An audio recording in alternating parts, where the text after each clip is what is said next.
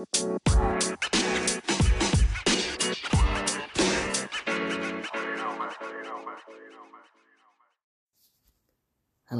and welcome to Tech Zone, the place where tech is for life. So on today's episode, we're talking about processors, and specifically the M1 chip. So, the M1 chip is a silicon processor made by Apple. Its complete package included with a CPU, GPU, memory, and much more. So some of the advantages and disadvantages of the M1 chip. So an advantage is that there is lower latency due to the RAM being linked to everything in the board.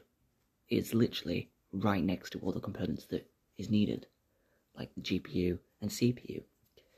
Another is that there are now 8 cores, some of which are for performance, and the other 4 are efficient cores. This makes better performance and efficiency overall. However, everything's not so great with this. There are some disadvantages of being the old x86 apps from Intel will no longer work as the architecture for this CPU package is completely different. Also, due to the RAM being next to the CPU, soldered directly onto the silicon package, RAM is not really user upgradable yet, because it's very difficult to actually take apart this CPU package. So, it's only capable of having either 8 or 16 gig models due to Apple making them themselves. Some of the product some of the products that the M1 is in is specifically the MacBook, the new iMac 2021, and the iPad Pro 2021.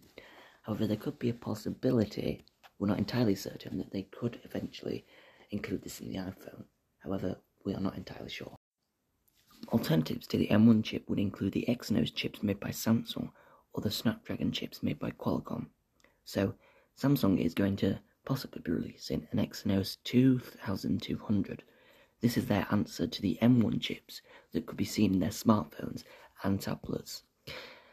Also, active cooling has been leaked as Samsung trademarked the term active fan mode, so we could see fan cooling inside their tablets and phones, which could be a possibility that they're ramping up the processing power of their devices.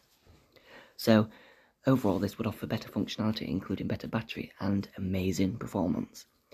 However, it doesn't come that easy because it would be harder for Samsung to make chips that are as good as the M1 in raw processing power due to them not having absolute control over Android and not being able to optimize it to their needs.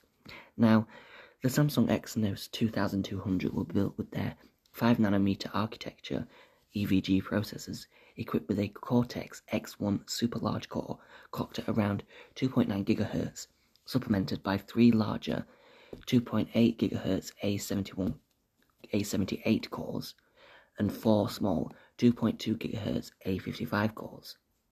So now, yes, it may be good to see that Samsung is making their own architecture because we could actually have better devices than Apple's. And some people aren't accustomed to Apple's pricing over the recent decades as it's over a grand for their base models most of the time, like their M1 MacBook and iMacs.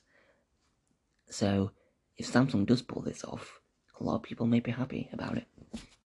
Also, in other news, uh, Google's Whitechapel CPU, which will be in partnership with Samsung, it might be in the new Pixel 6 and Chromebooks, like the Pixelbook, using Samsung's new 5nm architecture. So this could be having similar specs to the Exynos 2100 or 2200. So we could see the same performance as the Samsung S22 if they use this chip in their latest phones. So I believe that's it for this episode, and I'll catch you later.